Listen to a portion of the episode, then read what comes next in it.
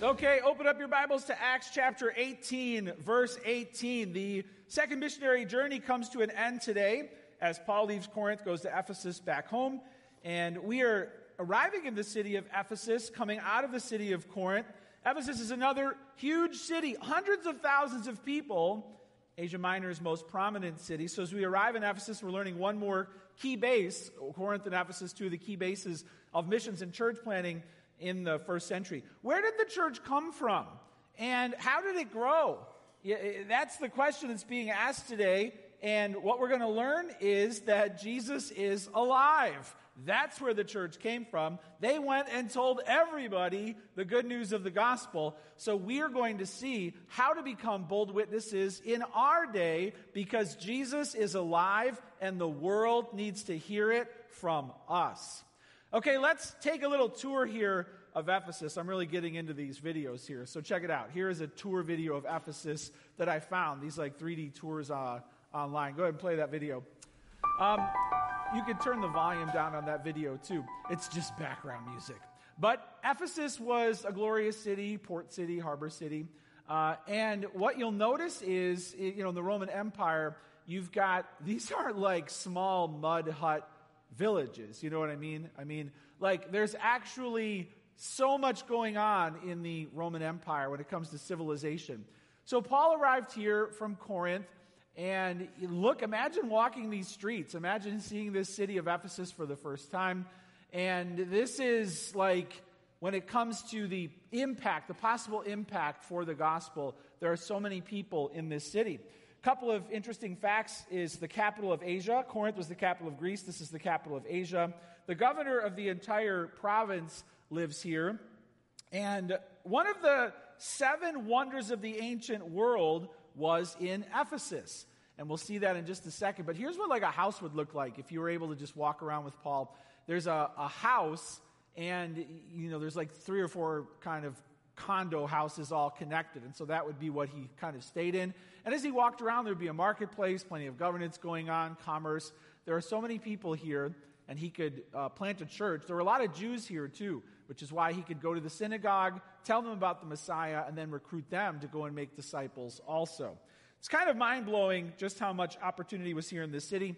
And remember, he was told not to go into these cities when he first passed through. He's finally arriving here, and now we see why. Because this entire city was encircled by other missionary activity, and it uh, kind of provided a um, concentration of gospel impact and so, therefore, it could, it could not only be reached by the surrounding areas, but it could go out and reach the surrounding areas as well. Now we are heading out of the city to the wonder of the ancient world, um, one of the ancient wonders of the world, which is the temple to the goddess Artemis, aka Diana in the Roman form, and that is Wonder Woman in our day, uh, the goddess temple to her honor. So, what a magnificent, tremendous city. It's wealthy strategic base for church planting because it's got a port, and it would be from this city that the gospel could indeed spread all over the ancient world. Ephesus would get a letter, and um, it's a great city for many reasons, but tradition holds that Luke, the Apostle John, and Mary Magdalene were all buried there um, after they passed. Wow, what a city! So, we're going to arrive in Ephesus here. We're going to learn how to become bold witnesses through the example of the Apostle Paul. And the sermon really um, focuses on four people. And all the points come from how they contributed to the building up of the church. Let's pray, and then we'll get into Acts 18 together. Lord Jesus, we pray that you would use the gospel's impact in the city of Ephesus to show us that you are alive, that we should tell everyone the good news of the gospel. And Lord, we want to see fruit of that. Lord, next week we're launching our online site, findgodagain.com. We pray that you would use this as our way of telling our whole city that you're alive. And we pray that people would hear about this site, they would go to it, they would hear our stories and our testimonies, and that you would help us to see a great awakening to the gospel in the city of Chicago. Just as there was one in Corinth, just as there was one in Ephesus, and ultimately in the entire Roman Empire. We pray this in your name. Amen. Amen. Okay, here we are, Acts 18, verse 18. It says this After this, Paul stayed many days longer and then took leave of the brothers and set sail for Syria. With him, Priscilla and Aquila. At Cenchrea, he had his he had cut his hair, for he was under a vow. They came to Ephesus, and he left them there. But he himself went into the synagogue and reasoned with the Jews. When they asked him to stay for a longer period, he declined. But on taking leave of them, he said, I will return to you if God wills. And he set sail from Ephesus. When he had landed at Caesarea, he went up and greeted the church and then went down to Antioch. After spending some time there, he departed and went from one place to the next through the region of Galatia and Phrygia, strengthening all the disciples. So, right there is the end of the second missionary journey and then the beginning of the third. Okay, the first thing you can write down we see in Paul's life is this. Number one, Paul established the church in Ephesus. Basically, the first whole point is he established another church in Ephesus, and then he moved on, and then he went to visit other churches that he had established. Paul's a great example of how the church spread and grew in the first century. It was spirit led. As I said a moment ago, he was told not to go into this area.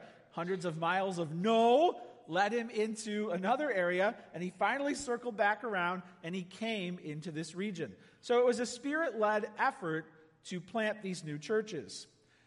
Now, when it comes to seeing that, we understand that some of you right now are waiting and you don't know why God has said wait. No, not yet. Keep moving. Well, this is a this is a moment in scripture where we see God's wisdom. He did want Paul to end up in the city, but he wanted him to get there after the entire region was encircled by the gospel.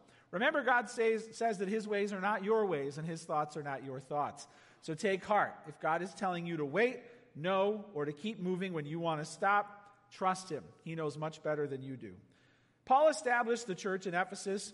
How did he do it? Write this down. He preached the gospel of Jesus Christ. He preached the gospel of Jesus Christ. He went into the synagogue and reasoned with the Jews in verse 19. And we know from the context that that means he reasoned with them about Jesus, the gospel, and he used the scripture, the Old Testament scriptures, to show them Jesus was the Messiah. He preached the gospel. Paul himself also was proof Jesus is alive. You know, his story was recorded in the book of Acts. He was the chief opponent to the gospel. He tried to destroy the church. He went house to house, finding Christians, forcing them to say Jesus is Lord. Then he would either throw them in jail or kill them. Then he saw a vision of Jesus on the road to Damascus. He got saved. Jesus called him into his service and then sent him out to the rest of the world to tell people about Christ. Here's what's so interesting. Before Paul was a Christian, he tried to force people to say Jesus is Lord so he could kill them. Now that he's a Christian, he tries to tell people to say Jesus is Lord so he can save them. He's doing the exact same thing, but this man has been radically transformed. He preached the gospel of Jesus Christ. He has a broken heart for the Jews. Even though he got hunted down by them, almost killed, the Jews followed him from city to city. He still went into the synagogue. In Romans, he unpacks this. He, has, he says, I have great sorrow and unceasing anguish in my heart for my brothers, the Jews who are not saved. Last week we talked about having a broken heart for the lost, and Paul is still reaching out to the Jews even though they're defying the Savior. So, when it comes to this idea of a vow, did you see that? What is that all about? It says he had his hair cut in Cenchrea, for he was under a vow. It doesn't explain it very much, so we can only guess what was going on here, but a few things in the context as to why Luke might include it. Uh, he had a really good experience in the synagogue when he went there in Ephesus, and maybe it's because he showed them that he was still uh, adopting a form of piety in the Old Testament that still applied to New Testament Christians. You could take a vow to show gratitude. Uh, you could take a, a, a, vow to set yourself apart for something, to make a specific request to God, a Nazarite vow. So these vows were for gratitude, worship, consecration, whatever the reason, we're not told. Maybe those Jews saw that this was a devout man of God who knew his Old Testament, was once likely on or near the Sanhedrin. Um, so maybe that is included to show part of why he had a good experience which is rare in Ephesus. It also could tell us about his travel plans. Some of the vows had to be finalized in Jerusalem. He may have had to even take his hair that he cut there and burn it there. For whatever reason, he was in a hurry to get to Jerusalem. Also, the seaports would close, but maybe it's because of this vow that he wanted to keep things brief in Ephesus and keep going. But that's included in the text, so we had to cover that. So he preached the gospel of Jesus Christ, and he had a powerful story that others couldn't believe. This is a man of God. This is a person who knew his Old Testament. He got saved. He was going the wrong way. He turned around, and now he's traveling around the world to tell people about Jesus. So, my question for you at this very moment is if he's preaching the gospel of Jesus Christ, do you understand the gospel and have you believed it? Have you been born again by faith in the Lord Jesus Christ? This is where the church came from. And this is man's only hope. The gospel is good news. But first, there's really bad news that you have to admit that you've sinned, broken God's law. You deserve judgment. You won't get to heaven because you're a good person. You won't get to heaven because you're a religious person. You'll only get to heaven if you are a saved person. Only saved people go to heaven, and that is the good news. So Jesus came down, Christmas, right? From heaven, angels sang at his birth. He lived the perfect life. He died on the cross. There he paid the penalty for all of your sins. Then he was thrown in the tomb. On the third day, he rose again, and therefore he has victory over the grave. He, uh, he uh, was risen up to heaven, where he now has all authority in heaven and on earth. It's been promised since the Old Testament that he will rule a kingdom that will never end. Therefore, heaven is not your personal playground or paradise. You don't get to walk around in Land's End, your little mansion, to your own desires. Heaven is his kingdom, not yours. And therefore, you have to trust in him. He will save you, he will bring you into his kingdom if you confess that you have sinned. That's the gospel. So, are you a saved person? Have you asked Jesus to save you once and for all? If not, today can be the day. That's the gospel that Paul preached. That's the gospel you must believe. Write this down. Then he planted a church that gathered and grew. He preached the gospel, he planted a church. Uh, there were likely already Christians around, they were likely already gathering, but this consolidated the effort. And he, when he came to town, he started grabbing people from the fringe areas and bringing them together. He was centralizing this effort.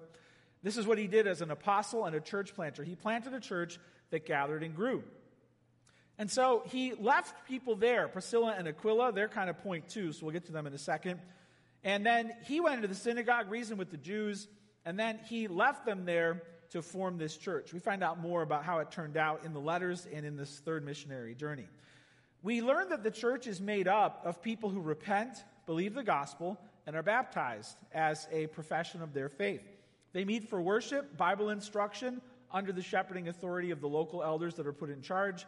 And the church is the place where God's presence lives and moves in power. And boy, there are going to be powerful things happening in Ephesus when Paul gets back.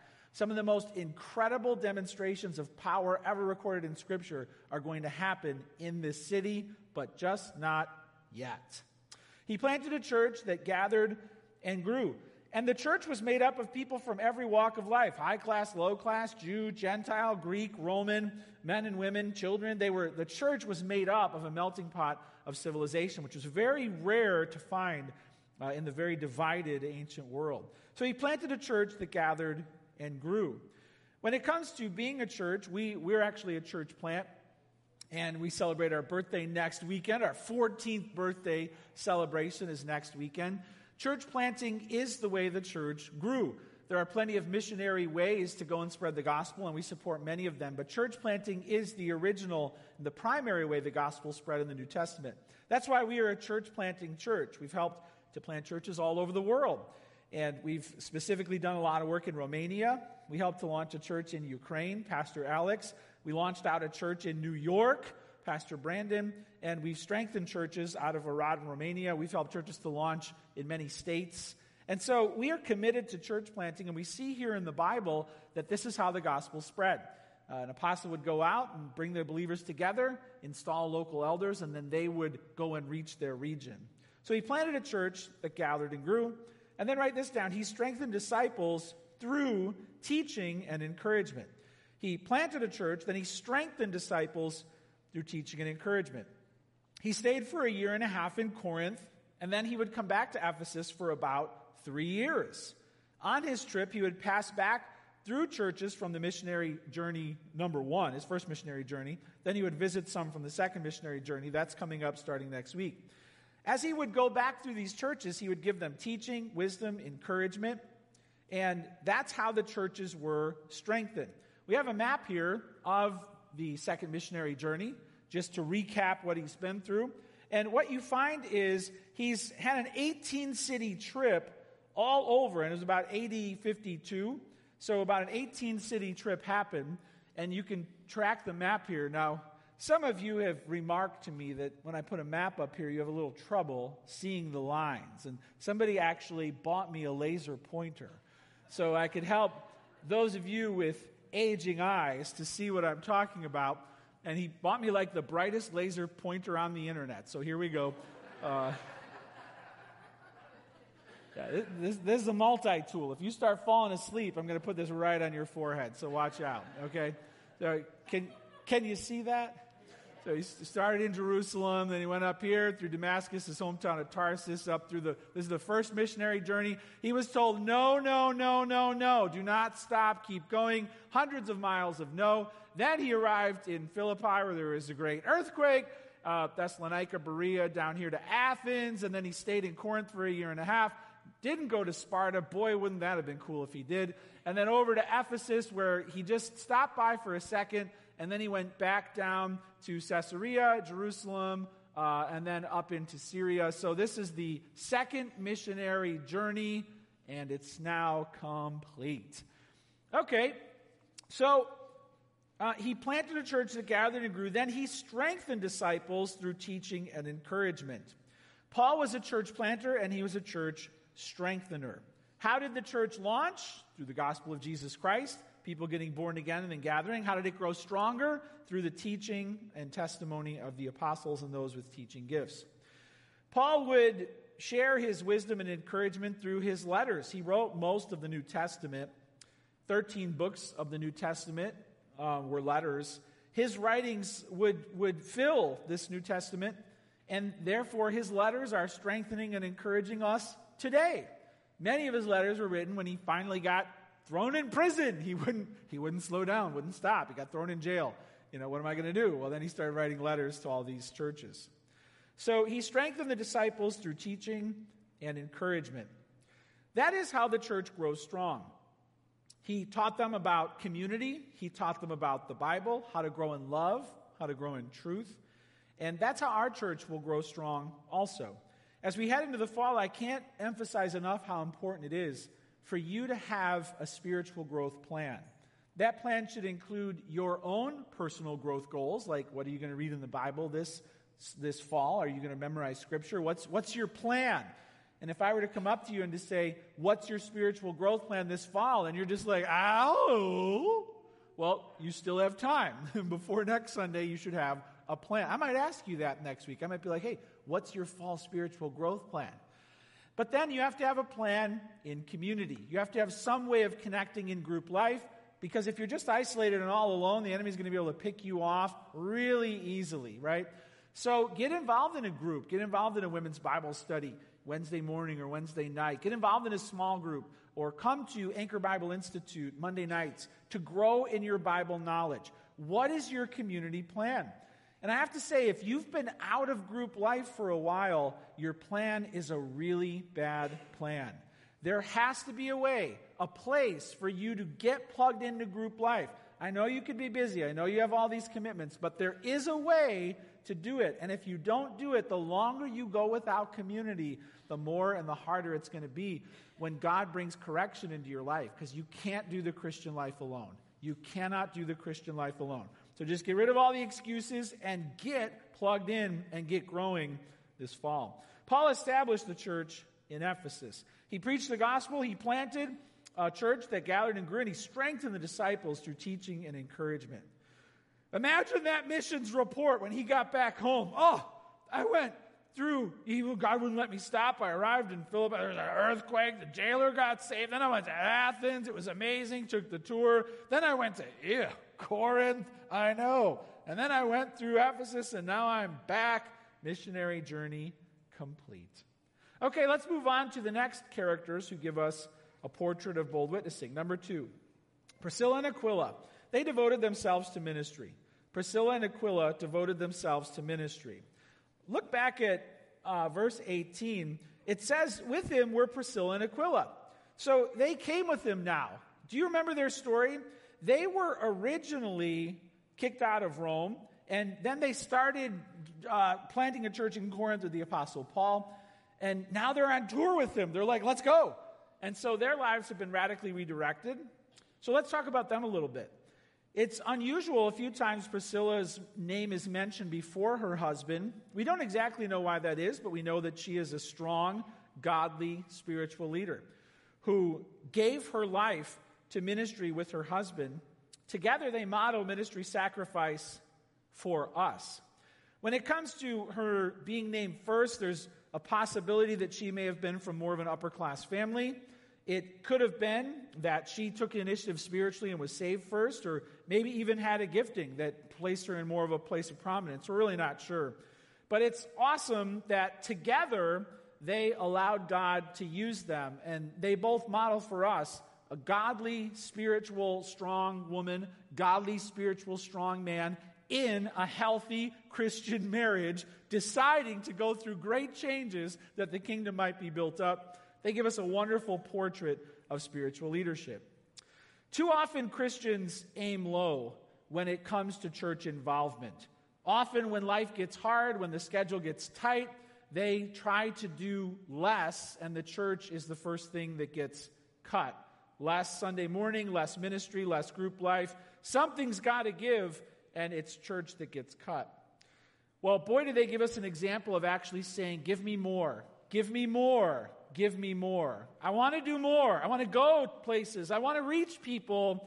Help me to do more. They're not aiming low. Too often, Christians don't plan to exert a lot of energy for spiritual things. Therefore, they don't do a lot. Often, Christians don't give a lot to church ministry or to the kingdom of God. Sometimes they don't even give anything to the mission of Christ. And therefore, they don't have that partnership with God in the gospel. What an example we have here of a couple who've determined together that they are going to really go all in in reaching their world for Christ. Their devotion should inspire us to give more, to do more, to serve more, to be here more, to reach more people. Let's raise that bar. Priscilla and Aquila devoted themselves to ministry. Jot this down. They worked hard to support themselves in the church. They worked hard to support themselves in the church. They were tent makers, which is a hardworking industry.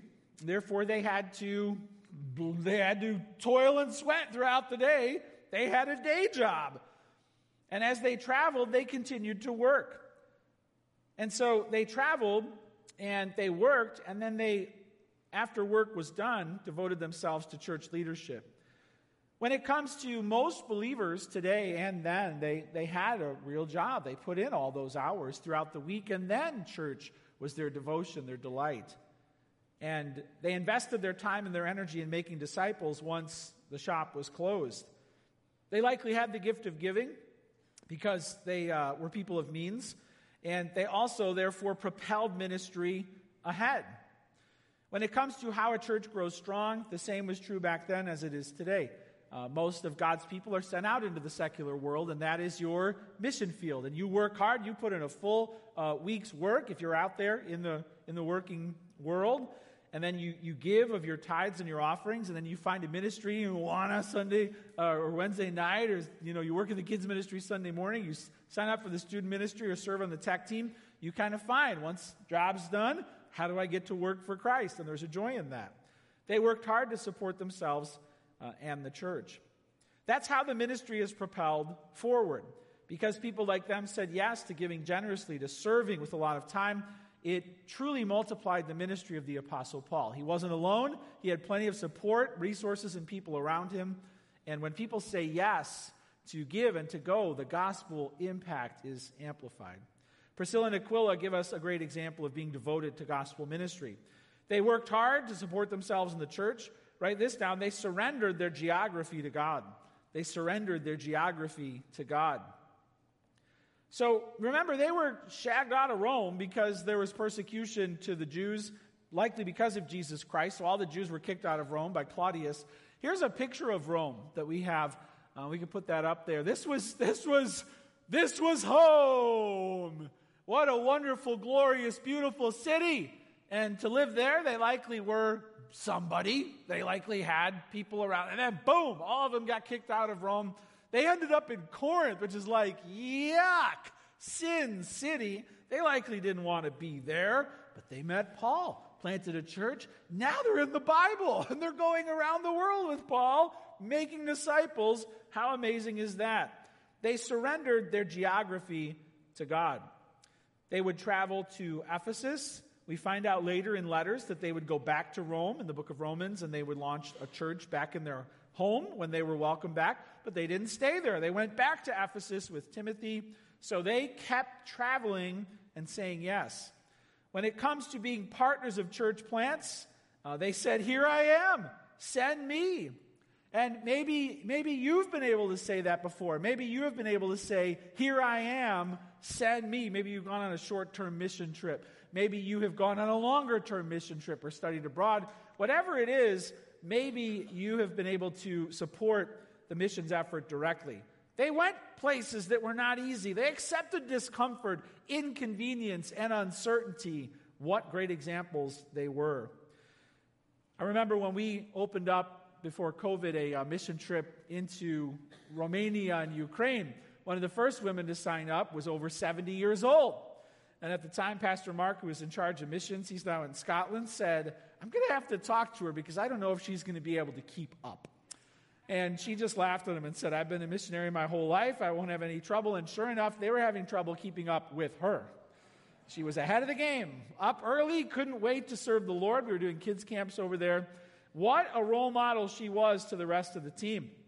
It was really funny when she got um, flagged in the airport by the drug dog. They had a lot of fun for that.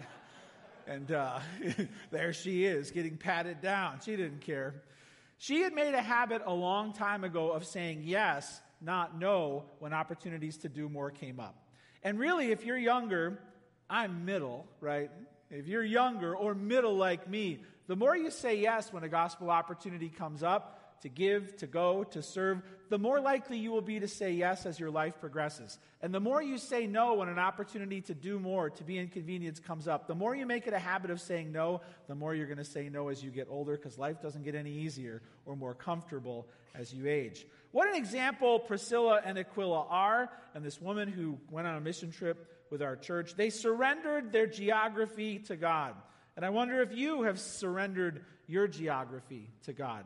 I wonder if you are okay with where He has you right now, if you are going to bloom where you are planted. I wonder if you will say, Lord, here I am, send me while I'm here, I will go. And I wonder if there's an opportunity that comes up for you to say yes to inconvenience, to go, to give, to serve at a higher level. I wonder if you are willing to say, Here I am, send me. Write this down. They modeled sacrifice, service, and leader development. They modeled sacrifice, service, and leader development. We're going to read on a little bit here. So there they are, staying in Ephesus. And then Paul goes, and now they're without him. In verse 24, it says, Now a Jew named Apollos, a native of Alexandria, came to Ephesus. He was an eloquent man, competent in the scriptures. He had been instructed in the way of the Lord. Being fervent in spirit, he spoke and taught accurately the things concerning Jesus, though he knew only the baptism of John. So that was John the Baptist. Perhaps he um, only knew the truth about Jesus from those early stages. Uh, he lived far away in Egypt and Alexandria. There, there was something incomplete about his understanding of Jesus. We don't know if it was Pentecost, the Holy Spirit. We don't know what it is. but he was a Christian. He was saying right things, but he only had the baptism of John. So he hadn't been uh, crossed over fully into the full understanding of Christ. So it says here, he began to speak boldly in the synagogue, but when Priscilla and Aquila heard him, they took him aside and explained to him the way of God more accurately. When he had wished to cross to Achaia, the brothers encouraged him and wrote to the disciples to welcome him. When he arrived, he greatly helped those who through grace had believed, for he powerfully refuted the Jews in public, showing by the scriptures that the Christ was Jesus. So we'll get to Apollos in a second, but um, Priscilla and Aquila here, they take him aside and they're like, okay, you are like 95% right. but there's a couple things we got to tell you, okay? We spent a year and a half with Paul, so we know a few things. And they kind of set him straight and he received that, but they were now. They were now challenging, instructing, growing leaders, developing leaders so that they can serve at a higher level. So they modeled sacrifice, service, and leader development. Just to close out Priscilla and Aquila, Paul says later they risked their lives for the gospel, likely on the third missionary journey when Ephesus explodes in a riot. Paul says Ephesus was nasty. He says it felt like he was fighting wild beasts in that city. And in 2 Corinthians, he said in that area, he despaired of life. They all thought they were going to die. And they stood firm, they didn't bolt. What a great couple. This is what spiritual maturity looks like. Yes to more sacrifice, more surrender, more generosity. Yes, Jesus. And they challenge us to take on tougher assignments to support and grow leaders, to strengthen the church, and to stand firm when all hope seems to be lost. This is how the church was built.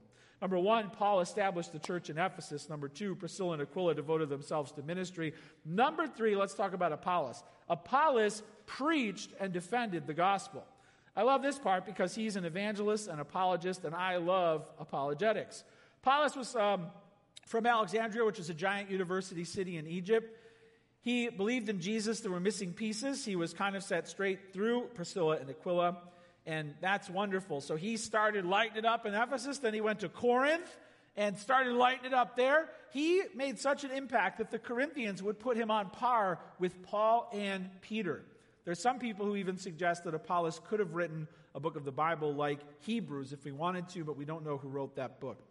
He was articulate and very impactful, and so we see in him a speaking gift. Uh, in the church, there are speaking gifts, there are serving gifts, and then there are a combination of the two. Apollos has a wonderful speaking gift, and we see how that built up the church. Jot this down. He was a gifted evangelist apologist. He was a gifted evangelist apologist. He shared the gospel and he defended it. Apologetics doesn't mean saying sorry, it means to give a defense for the faith that we have. And apologetics is a very powerful form of evangelism. It's when you can debate other worldviews, and the Bible says we are to destroy every argument, take captive every thought, that Jesus might be loved and adored. Of course, we must never be unloving, but like prophets of old, some people zealously debate other worldviews. They're very much truth people. They can dismantle faulty worldviews, and those are apologists. And so we have a picture here of several apologists. If you are really interested in learning how to defend your faith, to reason, to debate, these are a bunch of people who are really awesome, and you should read their works. You've got William Lane Craig. I was saved through an apologetic way, and I read, a lot, I read William Lane Craig's books early in my evangelistic period, and he was he helped me to have a mind that understood the faith. Nancy Pearcey, Norm Geisler, Josh McDowell, of course, Evidence That Demands a Verdict, Case for Christ, C.S. Lewis, um, you know, the Narnia. He did more than Narnia, wrote great books. A Mere Christianity is awesome. John Lennox is a brilliant Oxford scholar, and he writes books. Um, he's actually a mathematician, but he also is an apologist. Lisa Fields, um, and then Lee Strobel, uh, Lee Strobel, Case for Christ. And so all of these authors I would commend to you. And if you want to grow in your understanding rationally of the faith, I would check them out. If you've never seen apologetics happen, it's very powerful because um, they go into university, they go to Cambridge, they go to, they go to Harvard, they go to Oxford, they go to these places, they go on their turf and they debate their ideas with their foremost scholars. So I'm going to show you a clip of the very end of a debate between um, Christopher Hitchens and William Lane Craig. Christopher Hitchens is one of the four horsemen of the new atheism. And in this video, you will just hear the very end of what Christopher Hitchens was saying. He's basically saying you don't need God. God has poisoned everything, and religion is worthless. And then William Lane Craig has to get up and share his closing thoughts. So check out this real quick snippet of how this debate ended. Uh, how, should we, how should we deal with the, the baser what Darwin called the, the, the, the lowly stamp of our original origins, which comes uh, not from a, a pact with the devil or an original sin, but from our evolution as well. All these questions, ladies and gentlemen, would remain exactly the same. Emancipate yourself from the idea of a celestial dictatorship, and you've taken the first step to becoming free. Thank you. Um, Mr. Hitchens seems to fail to recognize that atheism is itself a worldview. And it claims alone to be true, and all the other religions of the world false. It is no more tolerant than Christianity with respect to these other views. He asserts that he alone has the true worldview, atheism. The only problem is he doesn't have any arguments for this worldview. He just asserts it. So it seems to me that we, if you're going to have a worldview and champion it tonight, you've got to come to a debate prepared to give some arguments, and we haven't heard any. Uh, just imagine being in that situation, right? But when you've got a mind that's been so sharpened, you can listen all, all debate long. Christopher Hitchens was very articulate, and he can take you around the world, throughout history, point out all of these shocking stories. But in the end, William Craig gets up there and says, maybe you didn't catch this, but he presented zero arguments to become an atheist tonight. It was just all, I don't like this, I don't like this, I don't think this is right. He presented no arguments whatsoever to become an atheist. And William Lane Craig called him out. He's like, You got to do better than that. Come on, this is a debate. It's really awesome. If you haven't watched any debates, there are some great ones out there. Um, so you can Google William Lane Craig debate. You can um, Google John Lennox. Uh, he debated Richard Dawkins on the God delusion. They, of course, both teach at Oxford. Really awesome stuff. You can Google. Um, there's there's many different debates out there, but uh, he was a gifted evangelist apologist. This is what apologetics is like. And it says here in verse 28 he powerfully refuted the Jews in public, showing by scriptures that the Christ was Jesus. So this was him debating the religious folk about whether or not Jesus was Lord, and he powerfully did it in public. That's what it felt like. Write this down. He was highly educated and he knew his Bible. He was highly educated and he knew his Bible. He came from Alexandria, University City. He was an eloquent man, it says in verse 24, learned competent in scriptures. He knew his Bible. He knew his Bible. Maybe you feel challenged to learn your Bible at a higher level. Uh, maybe you should come to Anchor Bible Institute this fall, every Monday night, to learn the Gospel of John. And maybe you can study the Bible at a higher level. Several people in our church have, um, have taken online courses through Moody Bible Institute. They want a seminary level understanding of Scripture. Maybe you're feeling called to go to Bible college, to become a minister or an evangelist or a speaker or a church planter, whatever it is. There are some people who are called to get educated in Scripture at the highest level. He was highly educated and he was competent in the Scriptures. It says in verse 25, he had been instructed in the way of the Lord, fervent in spirit, so he was a powerful communicator. Remember, there's a paradox in Scripture when it comes to being fervent or, or, or growing in your teaching gift, the Bible, when it says two opposite things, that's called a paradox. Paul says, I didn't preach Christ in an eloquent way, not with the wisdom of man, right? I just presented it that you might be saved. Uh, so there is no value when it comes to eloquence or persuasion when it comes to the simple truth that the gospel alone saves. But that doesn't mean that preachers, teachers in the first century just got up there and just said the Bible because they did not want to be at all eloquent. No, they were eloquent. They did, they did try to persuade people and speak in powerful ways, but they didn't rely on that. They didn't lean on that. They didn't decide that that is what they were going to be about. So he's commended here for being fervent in spirit, articulate, competent in scriptures, highly educated.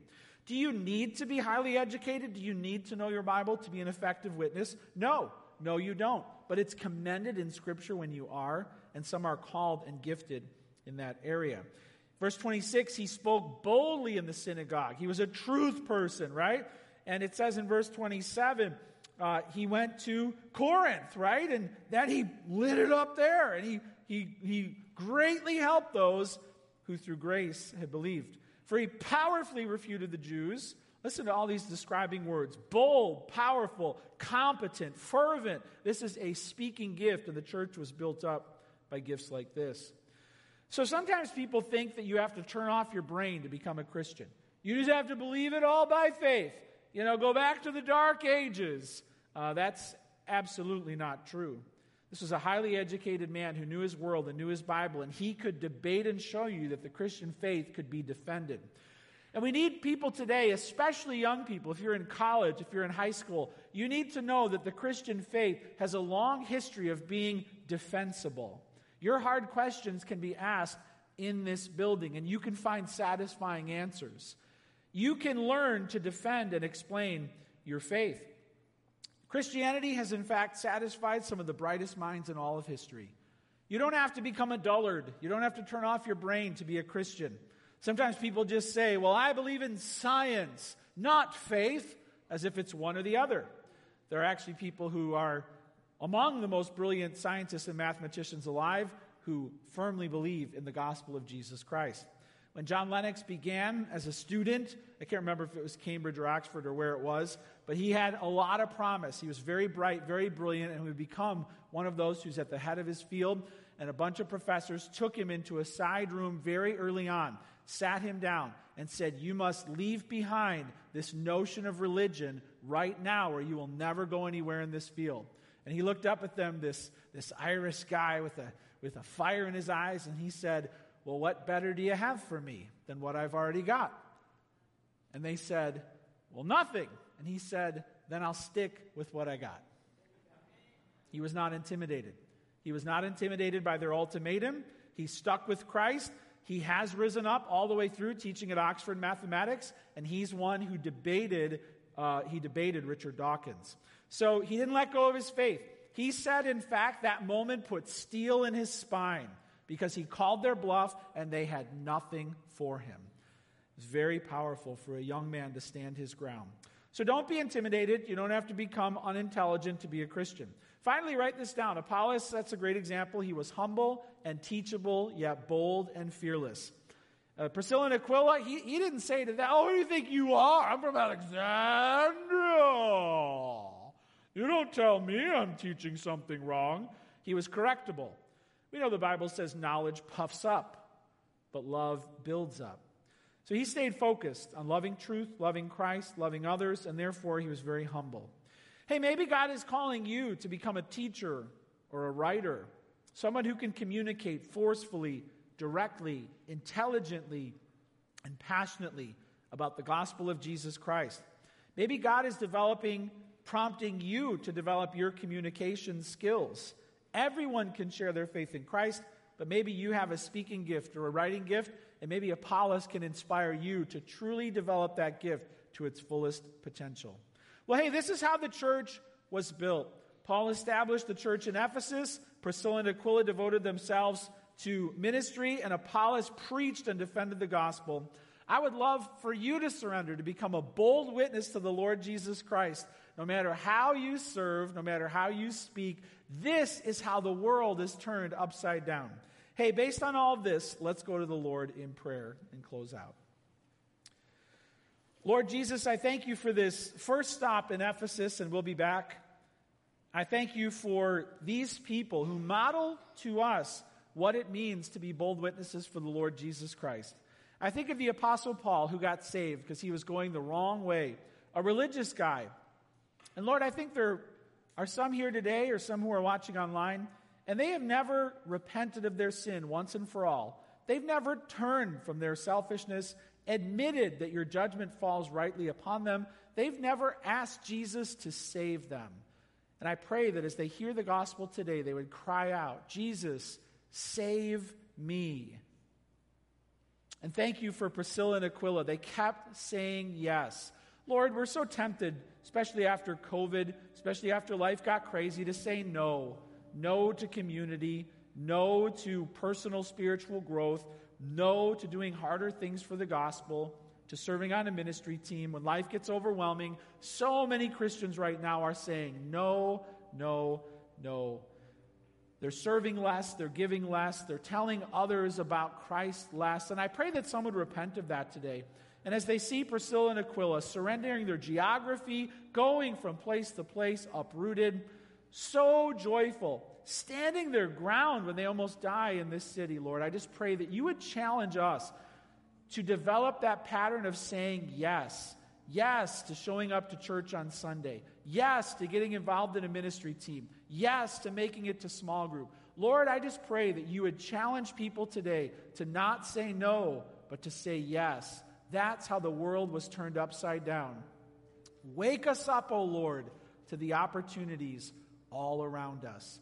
And I pray, Lord, just like Apollos, there are some who are gifted, called to be communicators of the gospel, teachers, writers, evangelists, apologists. Lord, fan that, that gift into flame in their hearts and help them to see what a fully formed communicator looks like in Apollos humble, teachable, fervent, bold and may they develop that gift to the fullest potential.